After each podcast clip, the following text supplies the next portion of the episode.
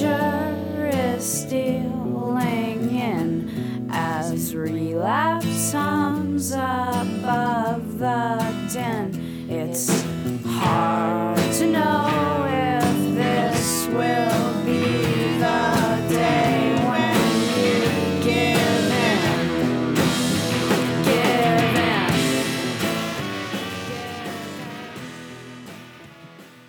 Hello and welcome to episode 383 of the Thinking Poker Podcast from Owings Mills, Maryland. I am Andrew Brokus.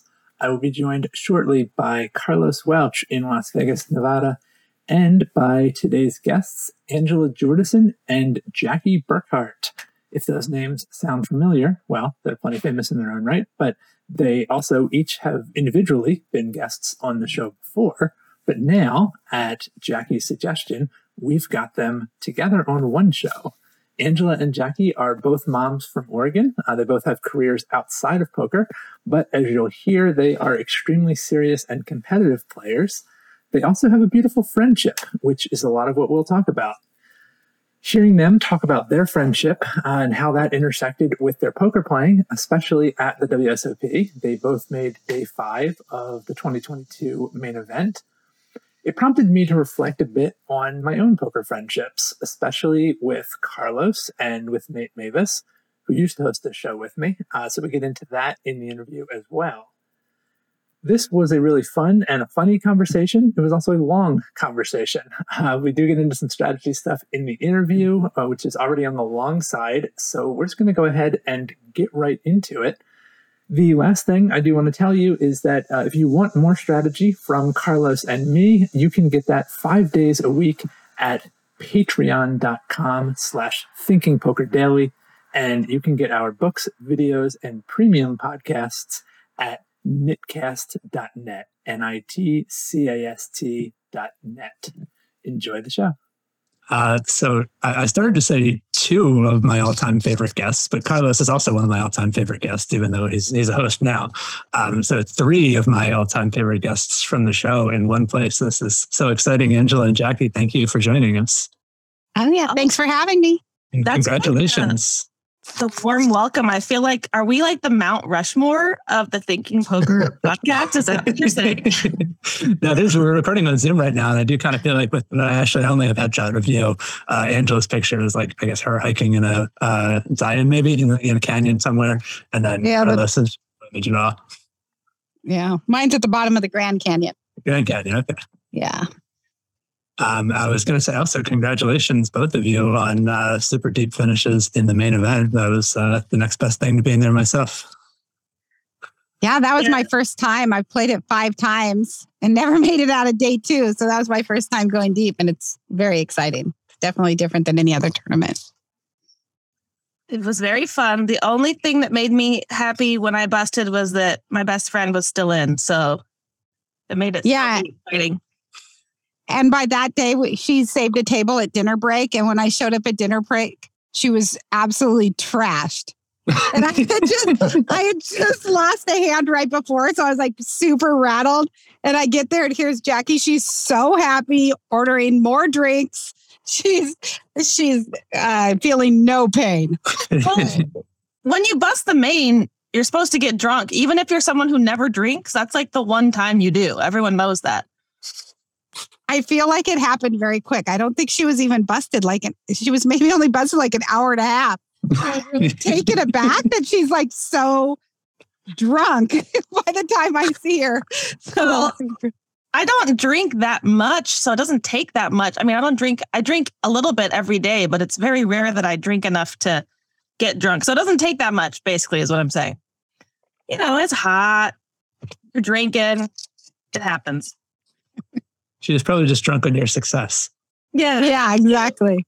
I was going to talk like hands with her at first. And then I realized real quickly, now is not the time. Yeah. Actually, what I said was, you know what you need to do? You need to call Paraz right now. And I texted him. I said, can you call Angela? She hired it out. I was like, she needs support that I cannot give right now. I'm in no state. This was actually kind of the origin of this podcast. Nate, who used to host the show with me, he and I both made day 5 of the main event in 2011. And we were kind of friends before that. I mean, we would, see each other like once a year at the WSOP and like chat online occasionally or something. But, we were having dinner together every night that we were playing. And just that like experience of being deep in the main event together at the same time was a real like bonding thing. And then he suggested doing the podcast together not too long after that. Oh, see, big things come from that. Yeah. My plan is to go one day deeper every year. And then, so, give it like 5 years and I'll be the champion. I don't doubt it, Jackie. I think you'll get there. Yeah. It's as realistic as some of the goals I see people setting for themselves in the main event. I'm going to finish every level with 100 big blinds or, my goal is to such and such. Like, I don't understand what the point of making a goal like that. Like, it doesn't seem to me like something that's at all within your control. Yeah. Well, exactly. I bagged less than starting on day 1, and then day 2 somehow bagged even less than that. I bagged like 54,000 on day 1, and I bagged like 27,000 on day 2, and so that became my new goal. I was like, I'm going to try to bag a little bit less every day, but somehow still be in. Just like somehow take a super cooler in like the last 5 hands and then just like squeak in there and then run it up again and then do it again. Because, hey, if you're in, you're in, Good point. Good point. She had a good attitude through all of it. It's so hard when you like, three of us were staying together in the same condo all summer. And so it is kind of hard when we were all bagging every single day. All of us made. Did we all make day 5? Yeah, we did, right? No. Forrest, he made the money, but then he busted like 3 hours into day 4. Okay, so we all made day 4 together, and she was bagging these small stacks, and that's hard when you're all staying together and you're trying to stay positive and stuff. And she did a great job. Her mindset was great. And I think that's really helped her get all the way to day 5 when you're bagging 27K on day 2. No, it felt like a lot of chips because after dinner break on day 1, I had 7,500 chips. That's correct. From 60,000 starting stack, I had 7,500. And so I just assumed I was out. And so I was just kind of like, planning the rest of my week and blah, blah, blah. But I was like, well, I'm not going to punt. It's still like 20 bigs. So yeah, I just actually never really felt that short because I knew what short really was. But we help each other with mindset so much. Yeah, I think that's a real danger. I mean, any tournament, the main event in particular, because there are going to be people with massive stacks. Literally people can have 10 times your stack, and your stack can be fine, or whether or not it's fine, like you have the stack that you have. But the temptation to feel like you're like falling behind or to compare yourself to other people, and as much as possible, just trying to like play the stack in front of you. At least for me, that's like the mindset I try to keep. It. It's just like I have the stack that I have, and of course I'm always trying to get more chips, but you can't force that. Or forcing it is really the best way to lose your stack. Yeah, exactly. Yeah. And you have all the time. And other tournaments, you kind of may have to just take a not ideal spot because you may not get a better one. But in that tournament, you really kind of have the time. Even with 15, 20 bigs, you kind of have the time to wait for the right spot. And so I didn't have that level of chill in my game like 5 years ago. And, I don't know if it's just age or experience or all of the above, but I think a lot of it is like our mindset work and our little friend group that like keeps each other chill and cool for the most part. So yeah, I didn't blow up like I would have 5 years ago. Yeah, Jackie and I used to be punters. Like we would go so hard and then try to justify these really high variance lines that we took. And we would actually encourage each other. We'd be like, yeah, you can't fold. You can't. Oh, yeah, you're never folding that. And so... bottom pair, what are you going to do? Yeah. I mean, why is he calling? It's more his fault, right? and so we kind of got that together. And Faraz has really helped us on the mindset side of the game. But more than anything, Jackie and I show up for each other. So anymore when... things are down for one of us, the other one we pick each other up. We break down hands for each other. We hold each other accountable. And I don't know. Without Jackie, I don't feel like I would have had the success I've had the last year. She's been an integral part of it. Basically, you know, telling me when I punt, telling me if I'm playing too nitty or, you know, whatever, but also just all the positive side of our friendship. And it's been a very good gift for me. Oh, that's not today. It's very true. It's very important to have someone who will tell you the truth, and you have to be close enough with someone to be able to hear the truth. And, you know, sometimes in like a tough moment, like, yeah, to have that kind of closeness where you can tell them what you really think and what they really need to do. And sometimes it's, you know, stop being a little baby, stop whining and do this, you know? Yeah. And that happened when Jackie showed up on break with that 7,500, because she had actually ran her stack up early on that day one. I had 80,000 before that, and then I had 7,500. So, you know. And on break, I could feel her energy was, she was trying to be positive, but I could tell she was kind of in a funk. And so I let her be like that for the whole 20-minute break until right before we went back in. And I'm like, okay, you have to get it together. Like, I can feel your energy is really, really negative, and you are still in, you're here, like we're here doing what we love. Like a lot of people would love to be in this spot, and we're here. Let's get it together. Go in there. You're still here. You still have 20 bigs. Let's run it up. And, you know, she was like, you're right. You know, I do kind of feel negative, but we do that for each other a lot. It's needed. Thank you. You saved my main. Yeah. It's basically what I'm trying to say is her success is owed to me.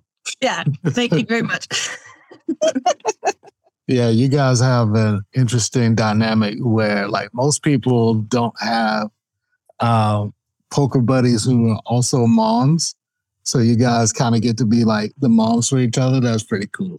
Yeah. Yeah, for sure. It's for our friends, whether they like it or not. Right. That's so true. Sometimes we have to be careful because we can't talk to others the way we talk to each other because we're so brutally honest, you know? And so someone will tell me a hand and I'll be like, what were you thinking? Why? that, you know, you should be jamming there, whatever. Then I realize, hey, wait a minute. I'm not talking to Jackie here. It'd be a little bit nicer. I was thinking that just as we were navigating our technical difficulties before we got started, the way that you were like, Jackie, sign off. Try a different microphone. I was like, geez. Yeah,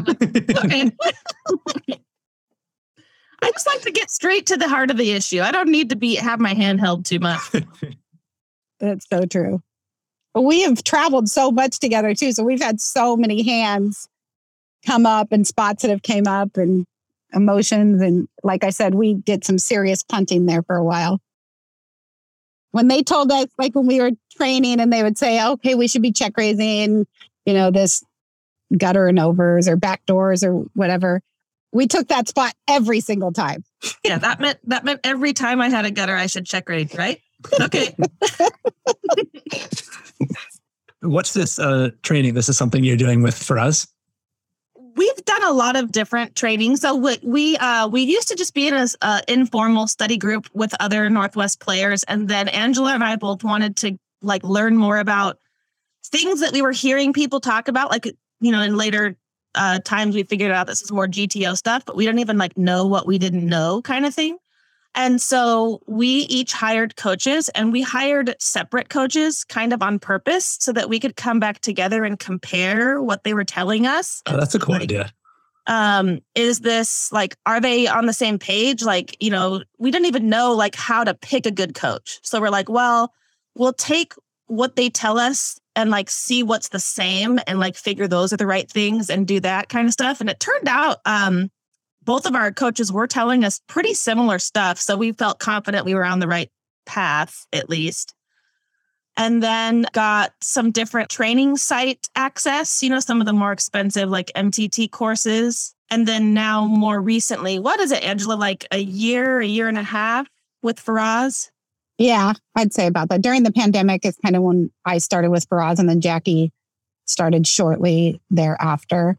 I think we both realized, and especially me, after I had kind of that blow up after the 3 in a row, then I was just like min cashing or really not getting there. And I think at some point we both realized that we had to put in so much time off the felt. Like just showing up is not enough. And not enough for us. So we had to really put in some time. So we went through this journey where we had to find the training that worked best for us, for our schedules, for our mindset. And Faraz kind of has given us that, not just the theory part of poker, but also when to deviate. And the mindset part has been really valuable for us. And he is there for us 100%. Like he was on my rail. He was doing all the ICM stuff for me. He just really cares and has became a friend. And we just know we can count on him to give us really good, blunt advice, which obviously we like. And he's been great. We're really happy with him. Yeah, this is the first time we've had the same coach. So we've been having some form of coaching for what, Angela, like 4 years maybe or 5 years? Oh, probably longer. Yeah.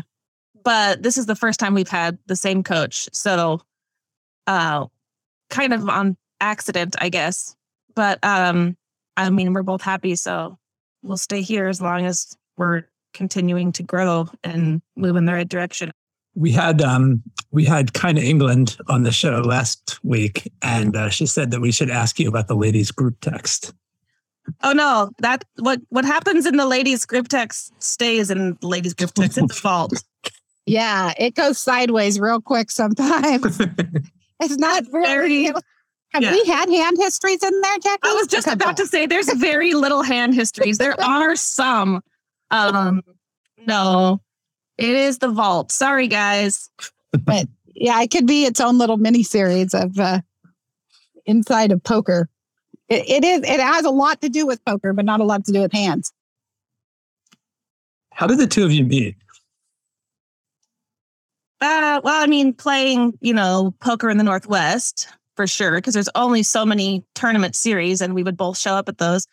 But I don't remember how we actually started becoming friends. Oh, wait, I think it was because we kind of knew each other and then we both showed up at the same circuit event and then we both punted like around the same time and ended up on the rail together.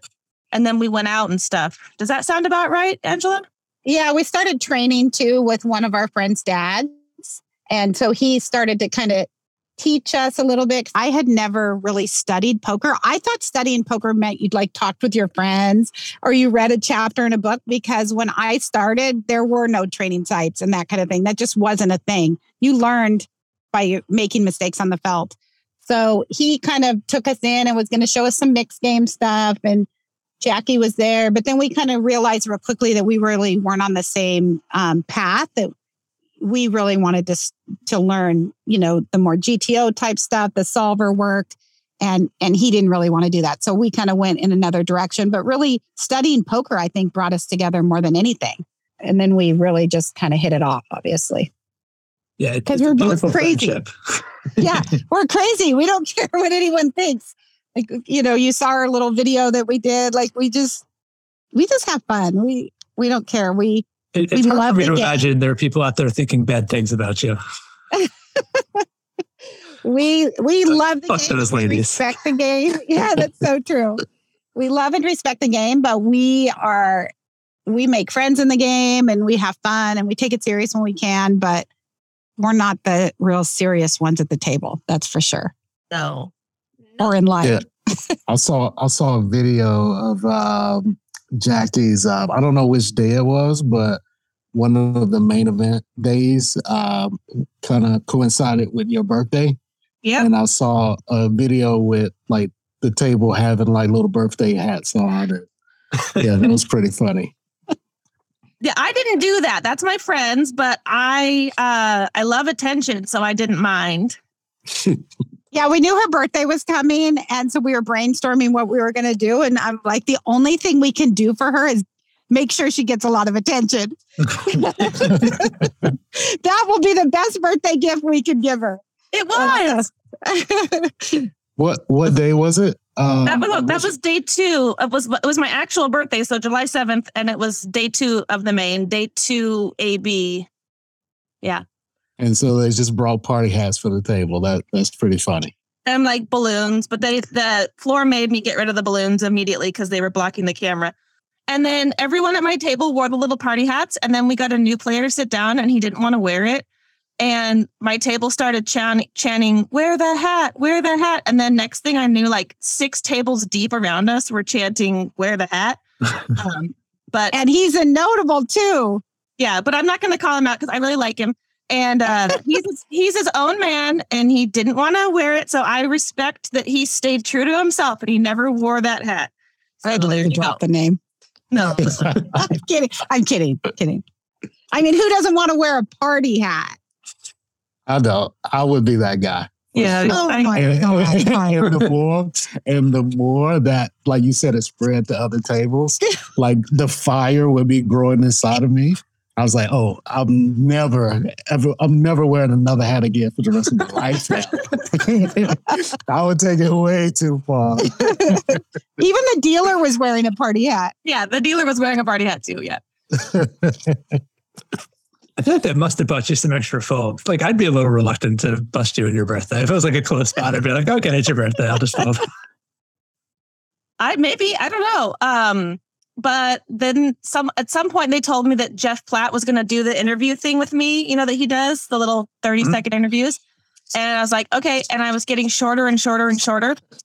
And they're like, he's going to come, you know? So I was like, God, I guess I should like stay alive just to get my birthday moment. And that might've kept me in. It might've, because I did not have very many chips and I lasted. He interviewed me like 30 minutes before bag and I made it. So I think that was what did it. My desire for attention. That would be my worst nightmare. Because if I were to play this tournament, that might be the only reason I even want to play the tournament, is to get interviewed by Jeff and to be short there. It's almost like an ICM bubble for me. Like I'll be tank folding in spots waiting on Jeff to come. I mean, it kind of, to some degree, I think that was in my mind. I mean, I'm going to play my hands. I'm not going to like be nitty, but you know, you get a lot of opportunities for some high variance spots. And I probably didn't take a couple because I was like, any minute. He kind of slow rolled you too. It took him hours to get to you. It did. Yeah. But hey, he kept me alive. I can probably thank him for me staying in because, you know, I passed a couple probably marginal spots because it was, you know, any minute. It was like 2 hours later. That was awesome. How was the rest of the series? I mean, I had my best series ever.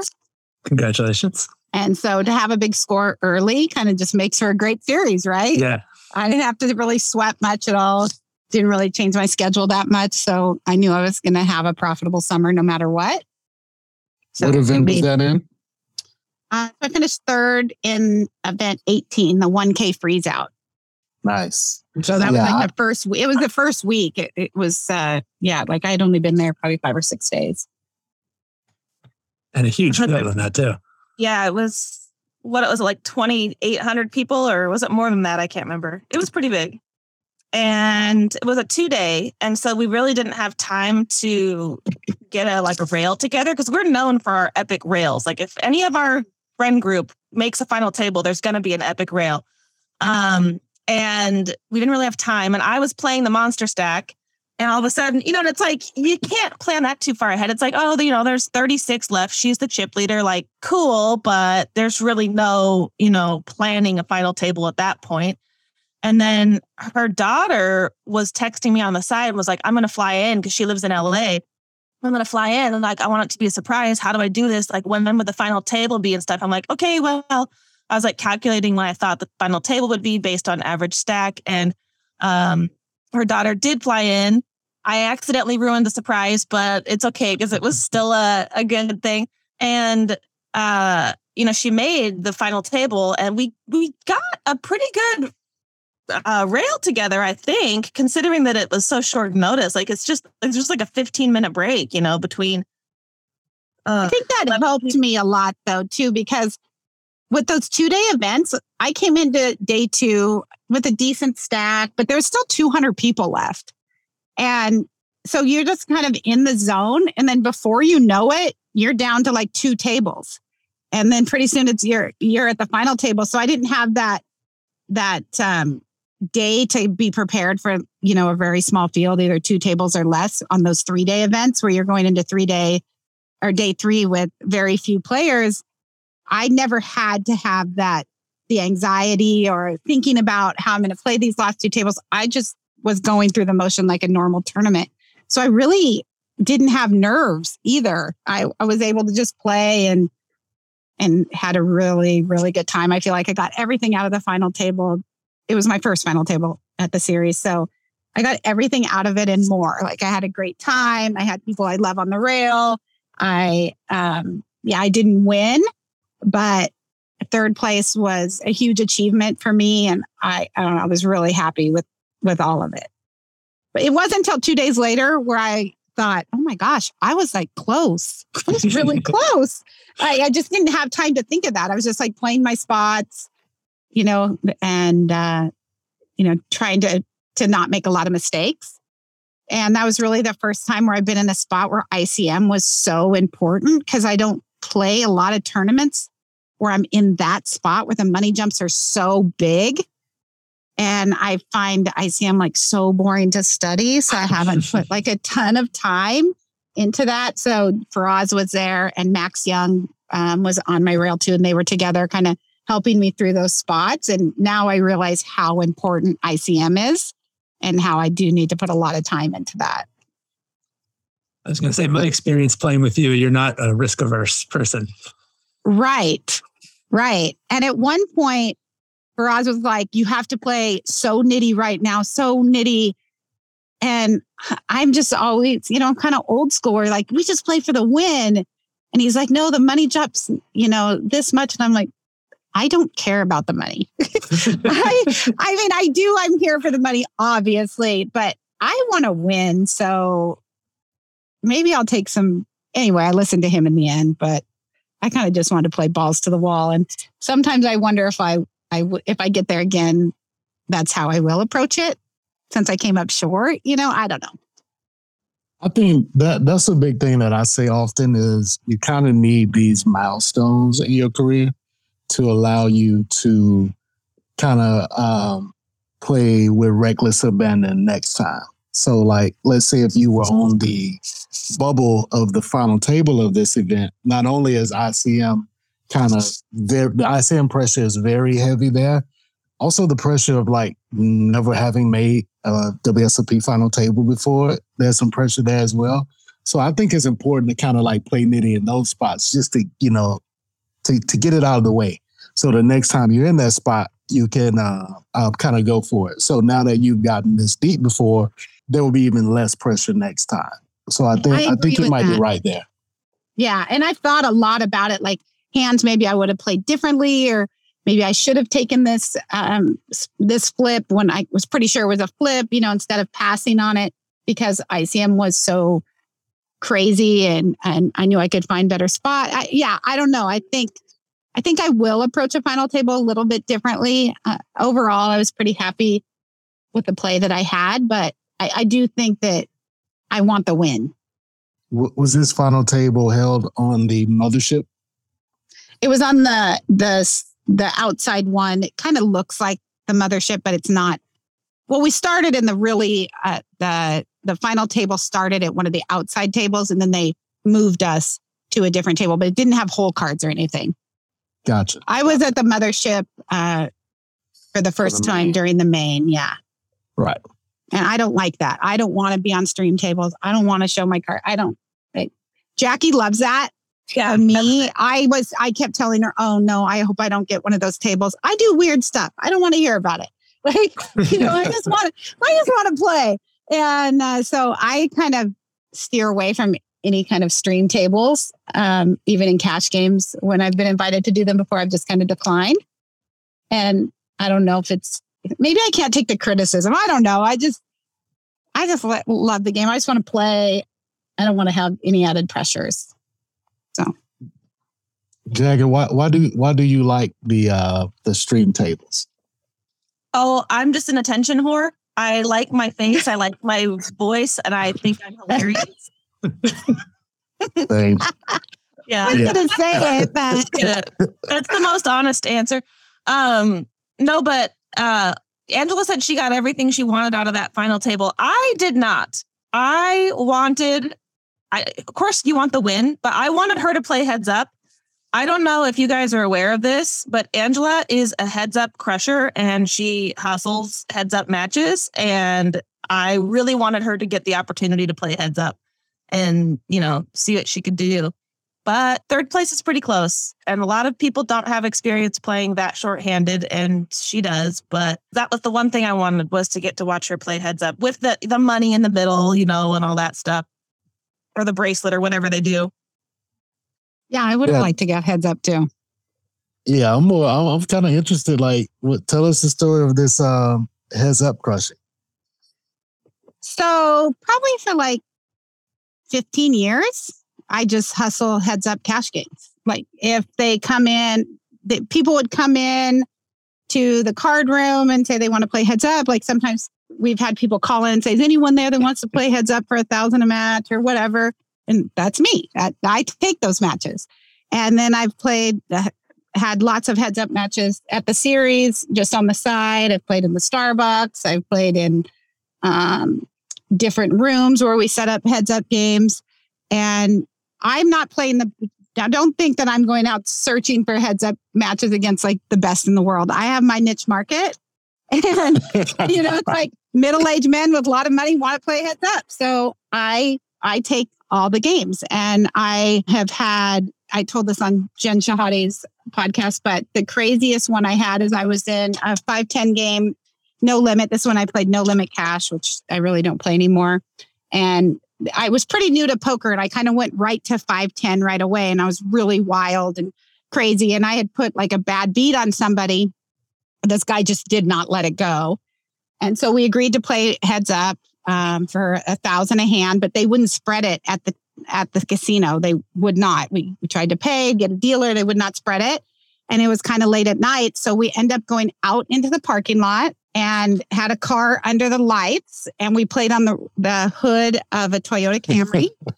And we had a dealer, and we had even the crowd of people watching, and we played 4 games. The last one was for like $300. He didn't have any more money, and it was kind of what a setback. Yeah, the last one was for $317.29. Yeah, it was pretty contentious at first. He did not like me at all. And then I started winning. And I mean, it was just a really fun environment because of the people that were around. Everybody was yelling. It just became this big match. And even sometimes the cards would slide down the hood a little bit. Like we had to get positioned just right to be able to see all this. And, you know, so I won that match, and things were pretty awkward between him and I. But then later we ended up becoming friends. This was in Pendleton too. So I know a lot of people there, and it was one of the funnest nights, of course, for me, and maybe not so much for him, but it was one of those epic nights of heads up. Since the pandemic, I haven't had as many. I played, you know, lots of people at the series, like Gary Bolden. We used to play heads up quite a bit, and just lots of different people. Max Young and I played heads up online through the pandemic. Remember? He gave you odds to take the match. And then you guys ended up in a draw, correct? Yeah, we played 50 games, and then I had a huge lead. I was up like 10 or 12 games with that many games left, and he came back and tied it. So it was pretty crazy. But we played that. And then since then, I really haven't had that many, but I used to get a lot of games. A lot. And I've never studied heads up at all. That's why I was hesitant to take the one online, because online is definitely not my best format. So I'm better live when I can, I guess, get reads and things like that. I just do better live. So I was pretty hesitant. I was happy with getting this big lead on a player like Max, but I knew that he was so dangerous and really wasn't too surprised that he came back to tie it up. What was, you all were one of the groups that was playing the tag team event, and was it donating money? Was it Planned Parenthood or just an advocacy organization? Yeah, it was for. Go ahead, Jackie. Go ahead. You know, You were more involved in it. I was just wearing a t-shirt, but Angela and Jen Shahade teamed up as sort of like the, I guess, the flagship team of an abortion rights access fundraiser in the tag team event. But then, you know, many other teams joined. So me and Forrest, who's our third roommate in the crushing condo, the lucky condo, were a team. And there were a bunch of other teams. We had a lot of people wearing buttons and T-shirts and donating a portion of the profits to... I didn't profit in that event, so I don't know where they ended up going to. Yeah, just reproductive rights advocacy groups. But Jen Shahadi, I think, donated quite a bit throughout that. I busted us in the team event. Every time I played a team event, I'm the one that busts the team. So I might be the last pick next time there's a team event because I don't know what it is when I just bust teams and team events. I was going to ask about that. Yeah, because that was my experience. I've played it with Nate and I've played it with Carlos, and both times I remember having that feeling of like really relief if it was the other. I don't even remember, which I guess is for the better. Like I don't remember who busted it in any of those cases, but I think there was at least one time I was not the one who busted us out, and just feeling that relief of like, well, you know, it wasn't me, and like not angry. Even like I think Nate and I said, you know, each of us was worried the other one was going to be like angry, but also we each would have been relieved just that it wasn't us. Yeah, it's hard. It adds a different element. And there was one year where we had the toughest table. Remember, Jackie? Yeah, it was. That's crazy. That was during COVID. I was in the fall because the Euro ban was lifted right around the time of the tag team, and our table was the hardest table we'd played that whole series. That was actually one of the hardest tables I've ever played. And I played in, you know, deep in the PSPC when there was like basically crushers left. And this tag team event in the fall 2021 WSOP was unnaturally difficult because, yeah, if basically when the flight ban lifted for Europe, if they got on a flight right away, they could get there and reg the tag team. And a lot of them did. And it was unnaturally difficult. But you did bust that one, but you busted it with kings all in pre-flop. Don't feel bad. Yeah, I was waiting for kings. I wasn't playing yet until I got kings. And then, you know, that I could tell a sob story of why we busted. Yeah, it's a respectable bust. Right, yeah, it was. And I had a witness. I didn't make it up. Well, I remember trying to take advantage of that too, of like, you know, just running big bluffs in the first level or two when everyone on the team, if you knew it was like, you know, a recreational team or something where there were people who hadn't had a chance to play yet, I just had the thought that people were probably going to be very reluctant to get eliminated before their, you know, dad or whoever they were playing with, like even have a chance to play a hand. Oh, for sure. That's a definite. His first time ever being at the WSOP. Yeah. His dream to even sit at the table and damn son bust before he even gets. Yeah.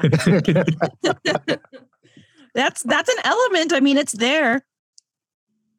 Oh yeah. I mean, I don't want to bust the team. I mean, I always do, but I don't want to do that. So it definitely it crosses my mind for sure. Have you all done any traveling together since the main event? No. Did we go to Thunder Valley after or no? No, we're going. You're talking about the main event that was just like a month ago. No. Yeah, that's right. No.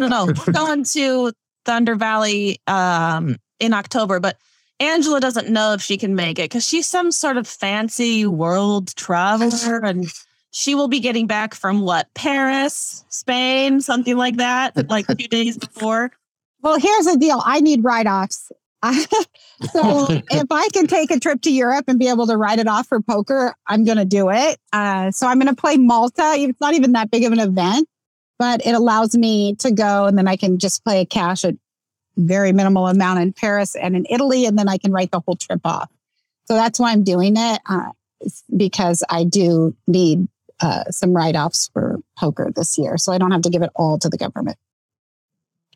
Looking like a true Pendletonian. Yeah. So, yeah, it'll be my first time there. So it'll be exciting. Yeah, the Malta event's not even a big event, but it's a place I want to go. So, yeah, I'm not even sure I was aware of Malta's existence prior to it becoming like an online poker hub. Yeah, me either. I had to look it up on a map. I came across Twitter and I was like, oh, that's where I could go. I guess I could have done the EPTs, but the buy-ins are pretty big and I'm kind of tight.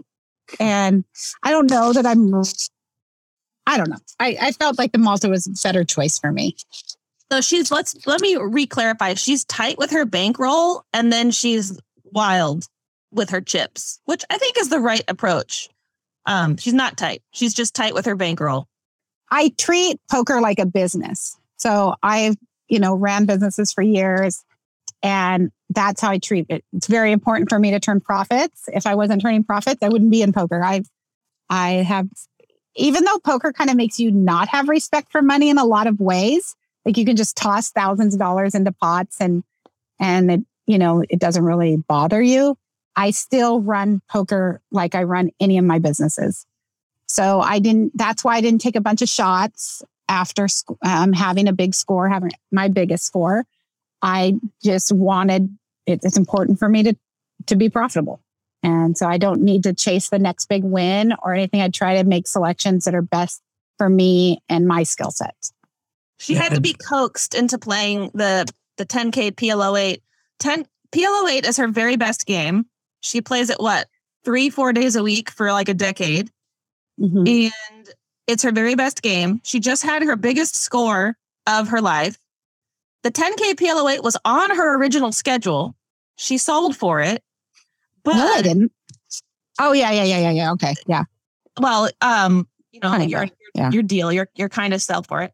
And then it's the same day as the ladies. So she's like, I don't know, I should just play with ladies because it's a 1K and, it seems like a better field for me. And she had to be talked into it by like 20 people before she would play it. I don't like spending $10,000 on a tournament. I don't want to hand over $10,000 on that window. I lose a part of me when I hand that over. I don't like it. I don't need to play 10Ks. Like, it's not a priority for me. And that's kind of been a problem my whole career. I never really have moved up in stakes. I'm now playing the biggest I ever have in PLO at 5, 10 and 10 and a quarter. But I was kind of forced to because that's where the games went, not because I was seeking it out. And I don't know. I just like to beat the games I'm in. And I just don't take a lot of shots. I don't know if I'm insecure about it. I don't know. I'm just happy with the level that I play in. And so I feel that same way with tournaments. I don't really like spending $10,000 on a tournament. I just don't.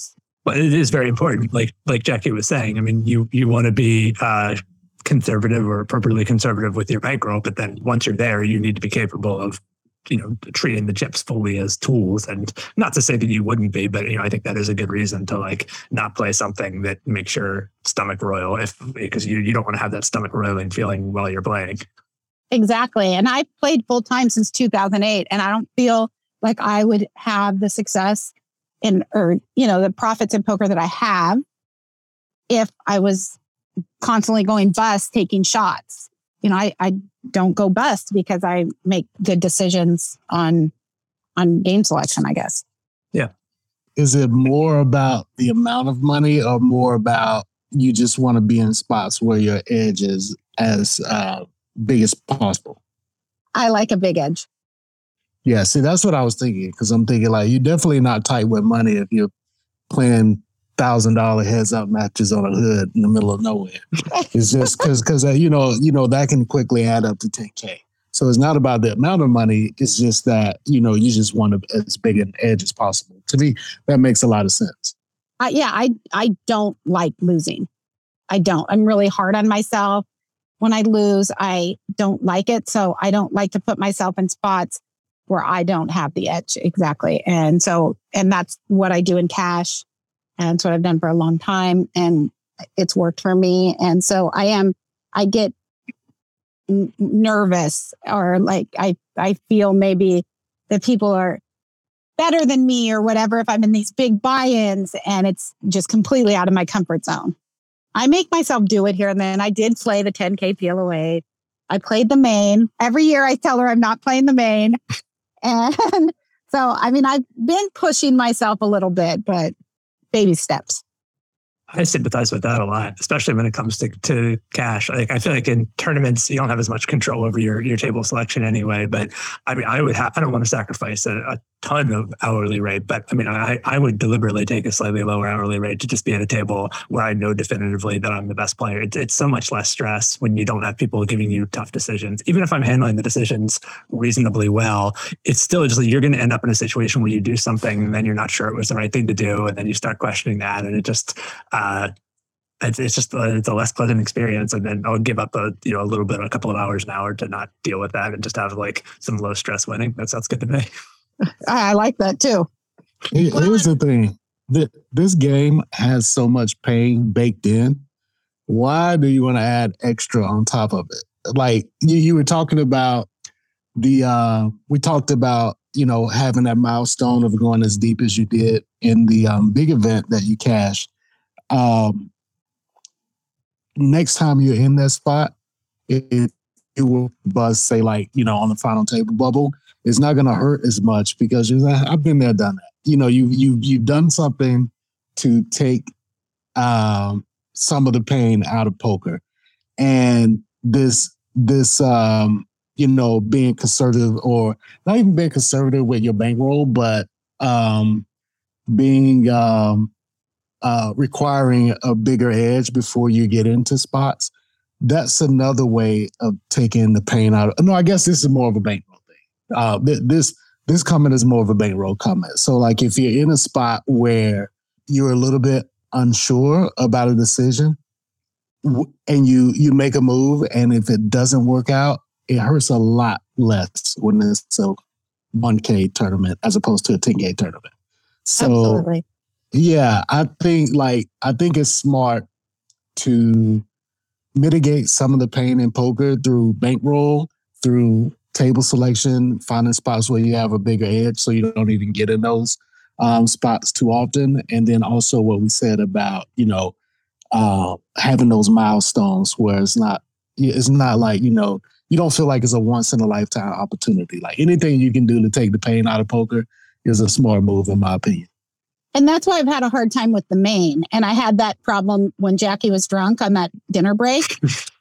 On day 5, I wasn't playing very well. I had an extremely tough table, and I just lose a huge pot right before the dinner break. And we're down to 3 women in the main event, so I have the cameras in my face. CBS, you know, had me in this back room doing this interview, all these things that make me uncomfortable. And the whole time I'm thinking, if I wasn't in this damn tournament, who would have to deal with this? And so I get to dinner break, and I'm dealing with Jackie, who's, you know, yeah, we know she's in her thing. And so I get like emotional. I start crying on dinner break. Like, I'm like, oh my God, I'm this girl. No, they talk about girls in poker and look at me, I'm crying on dinner break. And I'm still in the main, and I still have chips. Like, I'm fine. But all the pressure of such a big spot, I never felt that on that 1K, even though it was for a lot more money. I just felt all this pressure. And I don't know that I work that well under those conditions. Like the 1K tournaments, I just don't feel any pressure. I'm like, yeah, flip it in, whatever, you know. But the pressure of the main is like nothing I've ever experienced in my life. And that's why she had to call Faraz in, because she didn't sell me out on the podcast earlier and say I was crying on dinner break. But I was, because all the pressure of the whole event was so hard to manage. And I guess I kind of avoid that in my everyday poker career. But you can't avoid it once you're in the main. For me, at least, there's a sleep deprivation piece there too, where I remember feeling in 2019 when I was deep in the tournament, I just saw somebody. I was like, what, day 5 or 6? I saw somebody wearing a T-shirt that said, "Be the person your pets think you are," and I like teared up. I was like, "That's so sweet." Yeah, and cried in vain. Yeah, Angela is not someone who cries. Like, I think I've seen her cry like 2 times, and like one of them was when her, well, I'm not going to bring it up because it was a passing. But you know, this is not the kind of people we are. We don't cry in poker. We don't cry, you know, really in general. So I was like, I'm calling Faraz because I can't manage this right now. But, you know, I've got to say about myself, and this is probably a leak, I find that I have to actually have the sweet spot in a buy-in because I can't play well in a really, really low buy-in because I find it difficult to care. Like there's an amount of caring that I need where it's, you know, Goldilocks, like it can't be too little and it can't be too much. Like I just have this zone that I do the best in. And so I mean, at least I finally figured that out. But now I find myself actually traveling to places to play tournaments that are in that zone instead of playing easier to access tournaments right around me because they're too low for me to play my best. Like I find it very difficult to care. Oh, I've embarrassed myself in those like low buy-in tournaments before where I hope I never see any of those people at that table ever again in my life because I've played such a douche or whatever, just like throwing my chips in, playing terrible. You know, it's this internal ego, or I'm still nice and everything to everybody at the table, but inside I just know what I'm thinking. And it's embarrassing to myself. I just want to get out of there and punt so bad, you know, in a tournament that you actually have an edge in. It's just hard to take them serious. I think Jackie hit it spot on about, you know, having that sweet spot because, yeah, you don't want to go too low either. Very good point.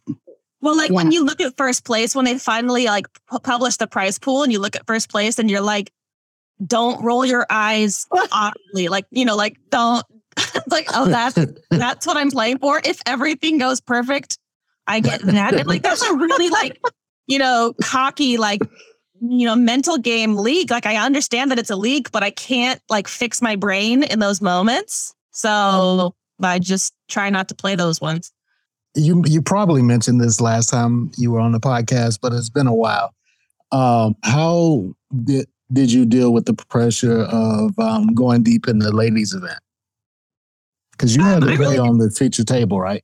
On that, we were on the actual mothership that year. I didn't feel very much pressure, and I don't really know why. I mean, it was kind of like, well, it was definitely the first and only final table I've made at the WSOP, but I never really expected to go very deep. So it all just felt like a free roll to me. Like I had very, very few chips at the end of day two and just kind of squeaked in there and then doubled early. And so I was never really like hyping it up or like expecting to do very well. I just kind of expected to get like 9th or 8th or something. And, you know, that the money wasn't really exciting for 9th place.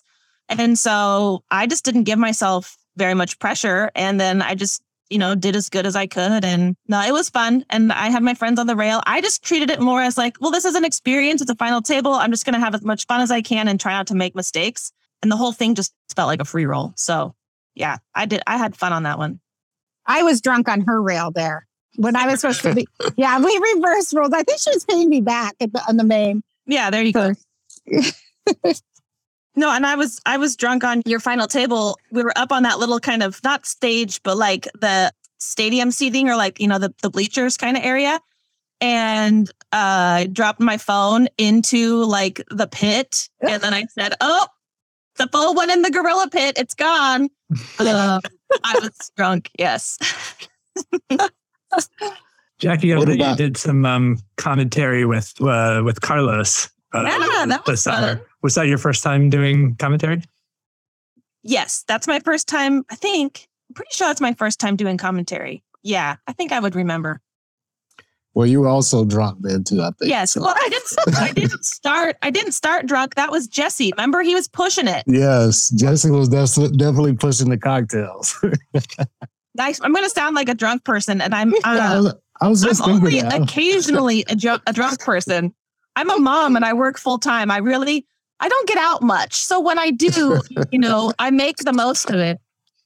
Yeah, we've been having deep runs. So we've been getting drunk. The drunker we are, that means we're doing pretty well. Right. Yeah. Like if I'm buried and stuck and like, you know, having a bad summer, I'm going to be at the tables a lot. I'm going to be married to the tables. Like you have to earn your recreation time. You have to earn your days off. You have to earn your celebrations. So I don't actually get that wasted all that often in Vegas because a lot of times I'm having to grind it out because I'm stuck. And I will say wasted is definitely too strong of a word for the commentary we did. You were probably just a bit buzzed, and I think that made it more fun. Like, that was my first time meeting you in person, so I don't necessarily know what your personality is like, you know, on sober days. Oh, I'm a lot sober or drunk. Yeah. I will say it was fun, and it definitely, I don't know if it enhanced your sense of humor, but you were definitely pretty funny on the broadcast. So, yeah, I wouldn't say you were wasted. No, I was just a little buzzed. Jesse was making me. Of course, I'm a big girl who could say no, but I was like, oh, yeah, sure. I had just busted something, and my friend, two of my friends were on the table. We were commentating, so that was fun. Yeah, we got a chance to commentate for both Scott Stewart and Forrest. We had a decent amount of trouble saying his last name. Yeah. I want to say not you, but Jesse and I, and I think some of the commentators on different days said it wrong several times. And his mom had to get in there in the chat to, I think she explained that it's like the faucet. Yeah, that was fun watching those guys play. I was also curious, Jackie, if I'm remembering this correctly, I think you were doing, like, real early when the COVID vaccines first came out, you were giving vaccines. Is that, am I remembering that correctly? Yeah. So I'm a dental hygienist, but Oregon did a emergency use. They changed our scope of practice, so that if we took like a 4-hour online training course and then did a 4-day hands-on job shadow, then we could be vaccinators. And so my company encouraged that. And because I work for a medical dental integration, I work for Kaiser, so they have medical and dental. They needed vaccinators, and they really couldn't spare the nurses from the hospital. Yeah. And so they were teaming up dental hygienists with some retired nurses and some CNAs. They brought nurses out of retirement. They would do the same thing, and they didn't have to get their full license. They could just do vaccines, basically. And so, yeah, I worked a bunch of those vaccine clinics, and it was also nice because I got overtime, but I would have done it anyways. But they didn't want to let me out of my regular job because everything was too short staffed. So it had to be overtime. And then once they allowed the vaccines to go down as low as age 5, I stopped doing it because I was really nervous about doing vaccines on little kids and making them cry. I didn't want to do that. So I did it when it was 12-year-olds and older, and then I stopped doing it. Plus, the labor shortage was kind of not as big of a deal by the time it went down to 5-year-olds, and I didn't want to inject 5-year-olds. I remember feeling a weird, like, pride on your back. I was like, I know her. She's a hero. It was cool that they, you know, we have Sharps experience. I inject people in the mouth multiple times a day. And so it's actually much easier to give an injection in the arm than in the mouth. So it makes sense. So I was proud of my state. A lot of states did that, actually, allowed dentists or dental hygienists to do vaccines. And I was glad that they gave me the opportunity, and I could feel like I was part of a solution, or at least helping in other ways where I just felt kind of helpless. I could do this. So plus I got overtime, which was just a bonus. Anything else you all wanted to talk about? I don't have anything to plug. I'm not selling anything. Me either. I'm just going to continue to study and hopefully get better and better, huh, Jackie? That's the plan. Yeah. Baby steps. I'm going to try to make it one day further in the main event every year. That's a good goal. Or just have half as many chips each day as you did the previous day. Yeah. I'll just bag a little bit less every day. Come into day 7 with like 0.5 big blinds. Well, you always have birthday luck. That's right. And she'll always have that. Mine is like a week after yours, so I will donate my birthday luck to you as well. No, you need to save it up, because then you'll be super deep in the main when you. I'm not playing it, so I will give it. I will donate it to other June babies. Carlos, why don't you play the main? For the same reason you cried on the break. I think I would probably be I'm working on some thoughts about the main, and part of it is just like it's such a mind fuck, and I'm thinking like, do I really need this in my life? Because I think I kind of feel the same way you do about wanting to have a big edge, and also wanting to be careful how I invest my bankroll. And for me, my biggest edge tends to be in the satellites. So I'll play like the megas to the main and then just sell the seats if I win any. And I'm thinking like, man, my edge in these is just way higher than it would be in the main. If I play one of these and it doesn't go well, at most I lose like 1,000 or 2,000. There's so many things that could go wrong and usually will go wrong because, like, you know, very few people go deep in this tournament. And then when I think about the things that could go right, they're so like unlikely. And even the ones that are kind of like, I would say, I don't want to say possible because obviously anything is possible, but like I'll put it like a ceiling on it. So like for me, I think I could probably get like top 100 in the main. Like that wouldn't be, you know, as mind blowing as like final tabling. And that doesn't excite me like it would have 5 years ago. So the theme that is like the ceiling for me isn't that exciting. And the things that are probable suck. And so I'm thinking like, I don't like this fucking tournament, man. I don't know if I ever want to play this tournament. I will tell you that Jackie can back me up on this. I have told her, I think I'm the only person in poker that doesn't like the main. It's really slow. It's, you know, it's just so many things, the pressure. And I would tell her every single year, I'm never playing that again. Like, I don't like it. It's not meant for me. I'd rather play a 1-day turbo than this 10-day tournament. I don't like the pressure. I just don't like it. And now after running deep, I haven't really changed that philosophy. I think the only time I'll play the main is when I'm profitable going into the main. If I'm down for the summer, I will skip it. It's not a must play for me like it is so many people, like it is for so many people. And also people always tell me how soft it is. And by the time you get to day 4 and 5, I didn't find it that soft. I mean, and when with the added pressure and the lack of sleep and everything, it's very exciting, but it's not a must play for me. For Jackie, she loves it. It's her tournament. If she could play any tournament throughout the year, it'd probably be only the main. And I'm more like you, Carlos. I'd rather play a lot of other things. The main and the monster stack are my favorites, but the main, you know, Andrew really hit the nail on the head. There's something that's just hard to describe unless you've been there, but the sleep deprivation is a real thing. And I think it's a huge part of what you have to manage. So for anyone listening who maybe goes deep later, don't discount this part of the game, because by the time you bag and then, you know, meet up with your friends and then get back to your hotel or wherever you're going, you can't fall asleep. You just can't. You can't fall right asleep. It's very difficult.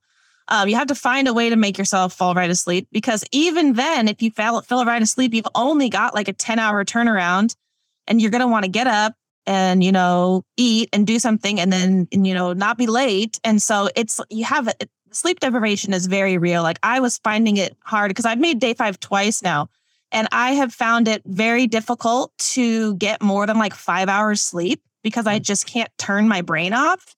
And you need that sleep, because if things go well, you're going to be playing, you know, 11 hours. Like it's a real thing. It's a miracle. Yeah. I've been grappling with this conversation with myself because I know how so many people love this tournament, and I don't want to be like the guy that ruins it for people. So like, if you're listening, I will say this. If you've never played it, you should. I will say everybody should at least play this once. But if you've played it multiple times and that like, oh, this is the first time I've played the main, like new card shine is not on it for you anymore. If you're not someone who feels like you have an above average shot at winning it, it's probably not going to be good for you in the long run. Here's the difference for me. This explains perfectly how I feel about the main event. I played in 2015 for the first time, and when I cashed it, I cashed for $15,000. If I were to play it today and cash it for the same amount, it wouldn't be $15,000. It would be 1.5 buy-ins. Right. That's the difference to me. Right. And so, like, early on in your career, if you can get a shot at playing this tournament, you should. But it's like anything else. It's a shot. It shouldn't become like a part of your, I don't even know how to put this, like your poker repertoire, unless you're used to just like, you know, playing 10Ks and, because very few people who play this tournament are rolled for it. Very few people who play this tournament have a realistic shot at winning it. I think everyone should play it. I'm in that group. Everyone should play it every year, and they should cash out their 401ks to do it. That's what I think. I'm kidding. But yeah, it's... That's what Jackie would do. I wouldn't cash out my 401k. I just sell. I just sell for it. I sell to an amount that I'm comfortable, and that's how much I sell. And then I play it every year. And I continue. I will plan to continue to do that, even if it's the only one I can afford. That's what I'll do. But no, that's not my sweet spot. My sweet spot is these 1500s. That's what I like. Yeah, that's what I would say. I would say. What about you, Andrew? How do you feel about the main? I feel attacked. Yeah, I am one of those people where, like, I think at this point, I've seen the like ICM math, and I'm pretty convinced that like I way register pretty much every tournament that I play now. Carlos and I have talked about this. I'm still pretty reluctant to like late register them. Like, I know this year you could buy in on day two, and there is a part of me that like twitches at that. I do enjoy playing it in a way that I don't enjoy playing other tournaments. And I do think, I mean, some of it is, I have had well above average luck in that event. So I think I have very, very positive associations with it. But I do think there's like a special energy around it. Even if it's not my first time playing, I just think the general vibe in the room and the emotions from the other people who are there, the whole thing has a feeling that I consider pretty special. But I do think the sleep deprivation thing, like, I think that's a pretty strong argument for skipping day one, just like playing one fewer day than if you can buy in on day two. And even if you think you have a pretty big edge on day one, like, the edge of having some extra sleep on day five is also pretty enormous. Yeah, it's a real deal. And for people that work, like Jackie, she's like, I'm just going to come into day two from now on. Yeah, because it shaves a week off if you do it right. And for me, you know, it's not so much about missing a week of wages, but that's also wages I could earn. But, you know, you only get so much vacation time if you work for a company. And that's me. I run out of vacation time. I have to pick my events very carefully. And so to be able to save a week, I do think I am probably going to be a day two person from now on, even though I love the energy on day one and I love the main. And I'm like you, Andrew, it makes me twitch a little bit to think about skipping day one. But being that I have to budget my vacation hours, it makes a lot of sense. So I'm probably going to start being a day two person, especially because I've played it 4 times now and I've bagged less than starting twice. and I've only bagged a little bit more than starting. You know, I've never bagged a huge stack on day one. So I think I'm going to be a day two person moving forward. There's another bit of Carlos' wisdom that I thought it was going to come up a few times when he was talking, but I'll just say it myself, even though let's make sure we credit Carlos for this. But I remember him saying to me, just like, I like making final tables. You know, like, and that wasn't even specifically in the context of the main event. It's just playing like large field tournaments in general, and this concept of happiness, EV. And Carlos is just like, I enjoy making final tables, and, you know, you could truly be the best player. Many of the best players in the world are never going to final table the main event. And I understand that general. I do think that's part of the excitement of the main event is the like gamble element of it, of like, it does feel special to be deep in that, because, you know, how many times in my life am I going to be making decisions for hundreds of thousands of dollars? And that's like the closest. I mean, in general, gambling has virtually no appeal for me, like throwing dice at the craps table or whatever. But I do understand the like why it's exciting to you know, be playing for these enormous stakes. Like I feel that in the main event in a way that I don't when I'm, even if I'm playing like a high stakes cash game or something, it's still indifferent. I mean, I've never played for stakes like that in cash, but. Yeah, I'll update that comment because this was years ago when I made that. Not just final tables, but bubbles as the big stack. So like playing a tournament from level one is not exciting to me. Playing a bubble as a medium stack or a small stack folding my way into the money is not exciting to me. And like getting into the money and then like, you know, all the space between cashing and the final table, none of that's exciting to me. The only thing that I enjoy about tournament poker is being the big stack on the bubble and playing final tables. And neither of those things are likely in the main event. So I'm thinking like, I'm signing up for a tournament. I also don't like live poker. That's the other thing. So I'm signing up. I'm my online guy. So I'm signing up for what I would view. This is a joke we say often on the podcast is tournament poker is like going to work at the misery factory. And so we're just taking this tournament takes everything that tournament poker is already kind of miserable anyway. And then on top of that, we're going to like add all this pressure. We're going to add like stakes that you really shouldn't be playing for really. Oh, and then you have to play against the best players in the world at the end. And there's these lights and everybody's going to see your cards and all this stuff where I feel that pressure to, you know, as a kindred spirit with Angela, but I also am kind of an attention whore. So I also feel where Jackie's coming from on that, but it's like, I don't want to deal with all that extra stuff unless I'm in one of those two sweet spots, either big stack on the bubble or at the final table. And I could probably play this thing 100 more times and be very unlikely to do either of those two things. That's fair. Well, that's fair. You're echoing me and Angela. We both have said the only reason that we really even play tournaments at all, because we both recognize cash is just a more profitable space to be in, but we both play tournaments to be the big stack on the bubble. That's really all I'm interested in. Me too. and I can do that a lot easier in like 100-player tournament that was like $500 to $1,000 than I can do it in the main. Or even better, well, I guess the satellites are different because in those I'm not interested in being the big stack on the bubble. I'm interested in like, you know, cashing with one ante. But as far as like getting down to the end where the big money is a lot easier to do in the satellite. In fact, you don't even have to win all the chips at the final table to get first place money. So like that kind of is like a shortcut for me to the part that I'm actually interested in. Not only that, I'm generally going to be one of the better players in the field, if not the best in those. That's never going to be the case in the main.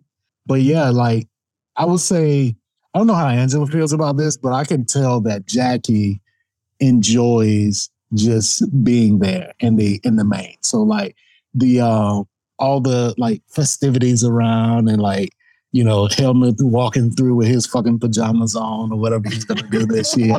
Like, it sounds like Jackie enjoys being in that environment. I don't enjoy being there for that kind of stuff. So right. If you put me in that environment with that short stack that Jackie had on day one, I would just be miserable the entire time.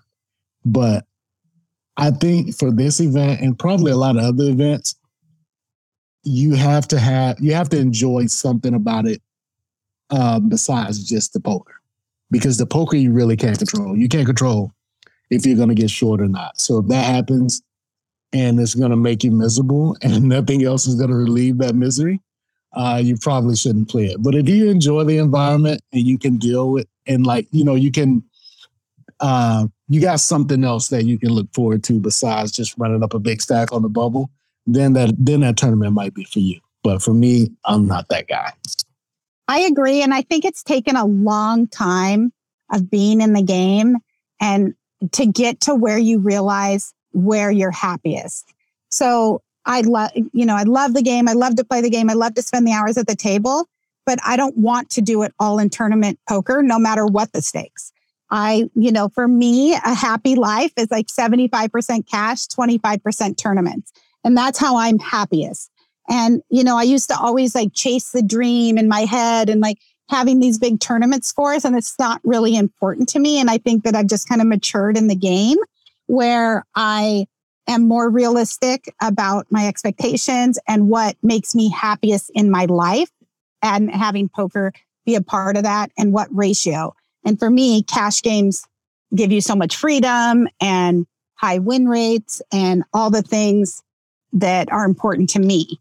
And when I first met Jackie, she never played cash. And I was like, why are you not playing cash? How hard is it to just grind tournaments mentally and in every other way? They're tough mentally. And the travel that comes into tournaments. And so now she plays cash and you crush at cash. Yes. Thank you very much for opening my eyes. I needed that. Especially when you work full time, like she needed something more flexible. And when you finally find the mix that works for you, it's a very freeing feeling. You know, I never have the pressure of having to chase tournaments or do any of that. It's just it's a small part of poker for me. And I love tournaments in their own way when I'm in where I feel comfortable, but I wouldn't want to do it primarily. If I had the heads up hustling skills that you have, I would love, what I often say about tournaments is I find cash games more interesting. This has started to change as I've studied more and more of short stack poker. There's more interesting stuff there that I initially gave it credit for. But overall, I think cash is more interesting. It's certainly lower variance, which is pretty nice and pretty valuable. And if I could get the same people to play me in cash at the same stakes, I would happily do that. If you could just grab random players from the main event and have them play in a $10,000 cash game, I would happily do that. The tournaments attract people who would not normally play for those stakes, and ultimately that's who I want to play with. And I guess I do feel like part of my edge comes from now that I've been there, played the main event so many times. I mentioned I still have my own share of struggles, but the sort of unique psychological taxation of that tournament. But I do feel like I'm just reciprocally better equipped to deal with it than many other people are. And I guess I do enjoy to some extent, seeing what that brings out in people or seeing how people respond to their shift at the misery factory. But overall, I just feel like tournaments, they get you games that you couldn't get otherwise, or that I couldn't get otherwise anyway. Yeah, so guys, don't fall for it and become fodder for Andrew's his predatory nature in this tournament. Don't think he's not going to try to bluff your face off level one. So unless you're capable of dealing with that, then this tournament is probably not for you. It is for Andrew. So when I say I don't want to play this tournament again, I'm not saying Andrew shouldn't. Andrew should 100% play this tournament. This tournament is designed for people like him, not for people like me. And actually, I need you all to stop encouraging Carlos to play, because a big part of what makes this tournament fun for me is having Carlos on the rail. And if Carlos decided he was going to play and he wasn't going to rail me anymore, then that has decreased my happiness even. Yeah, railing this tournament is way more fun than playing it for me. I do love railing friends as they go deep in this tournament, but I just don't want to. I don't want to be dealing with all that myself. I'm more, Angela was talking about finding your sweet spot in poker. For me, it's I don't play cash at all. For me, it's online tournaments. And that, because you get so many more shots at the thing that we all want. Having that big stack and making final tables, it's a lot easier when you got 6 to 10 tables up at once. So that's my sweet spot. As far as live, I'd rather be on Andrew's reel than playing myself. Well, I'm always thrilled to have you there. The rail's a fun place when you have someone there you care about, But I've had some great experiences on rails. The one thing I don't think I'll ever get is a drunk Carlos on my rail. Never. No drunk Carlos and no party hat Carlos. Ever. That's okay. I think we can get him in a party hat. I'm pretty convinced we can get him in a party hat. Definitely not happening. And I really appreciate people like Jackie also, because Jackie, when we were talking about the party hat story, Jackie was quick to say, that's okay. Like, not everyone has to, you know, succumb to the peer pressure of the crowd. It's like, it's supposed to be a game that's fun. It's supposed to be something that's enjoyable for you. So if you're an extrovert who likes to party hats, you should do that. And if you're an introvert who doesn't, you shouldn't. And that's okay. I was the only one not chanting. He's also my kind of friend, like a poker friend. And after everyone started chanting, I said, no, guys, he doesn't have to if he doesn't want to. I was the only one not chanting because I could see like he was not happy that they were calling him out. Yeah, one day you and I are going to be in a similar situation and you're going to see that I'm that guy times 10. I would really, really, if I'm in that situation, I would really appreciate you saying what you said for him. Everybody else would be on the list. I actually had a friend at the table with you. That's how I found that video. I knew about the party hats because a good friend of mine was at the table with you, and I think he had a hat on. So he was definitely not the guy that was like not the hat guy, but I think he likes that sort of thing too. But yeah, we haven't talked about this, but I imagine if he and I were reversing roles in that spot and I was at the table, he would probably die laughing at the fact of how uncomfortable that would make me. Andrew and his partner took me out for my birthday once, and they tried to get the waitresses to sing happy birthday to me. No, the waitress initiated that. I knew better than to get a waitress to sing happy birthday. Yeah. Yeah, so the waitress, I told him, I was like, if this happens, I'm walking out. I'm literally leaving, and I think I drove. So I think I'm going to leave you guys if they sing happy birthday to me. That's how like introverted I am in like public situations with a bunch of strangers. So yeah, it's definitely not all fun and games for everybody. Oh yeah, Jackie and I are very introverted too. Oh yeah, I'm so shy. We're very shy. We hate attention. We're all those things. Yeah, I like attention, but attention that I control in my own way. I don't like forced attention. Yeah, that makes sense. Maybe you could be in one of our dancing videos. How do you feel about that? Oh, the camera.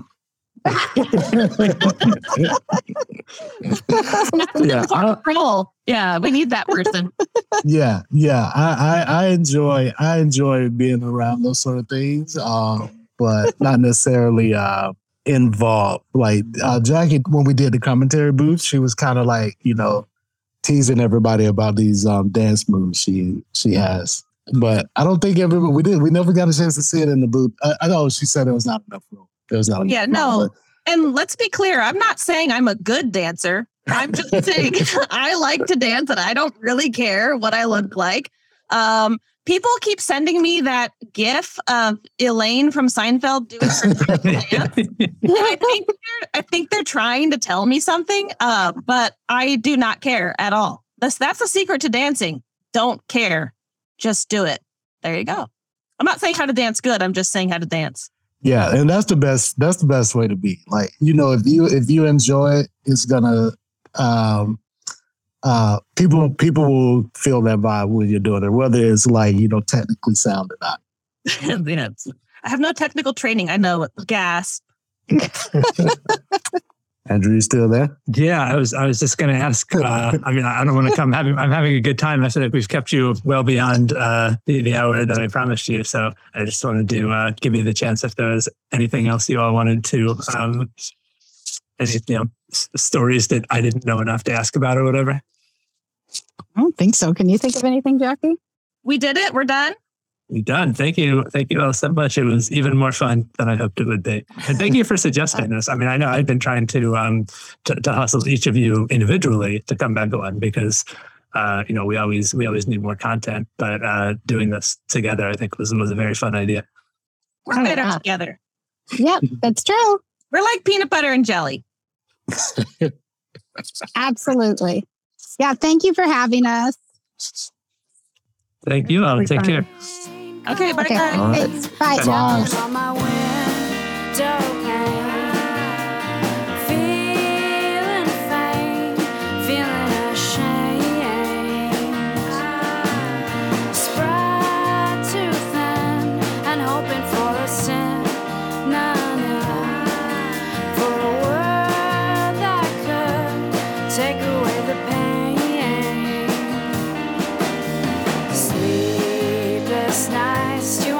some kind of pill, or the devotion of a Carmelite, or the fair passage of a bill, and who will sign us into law.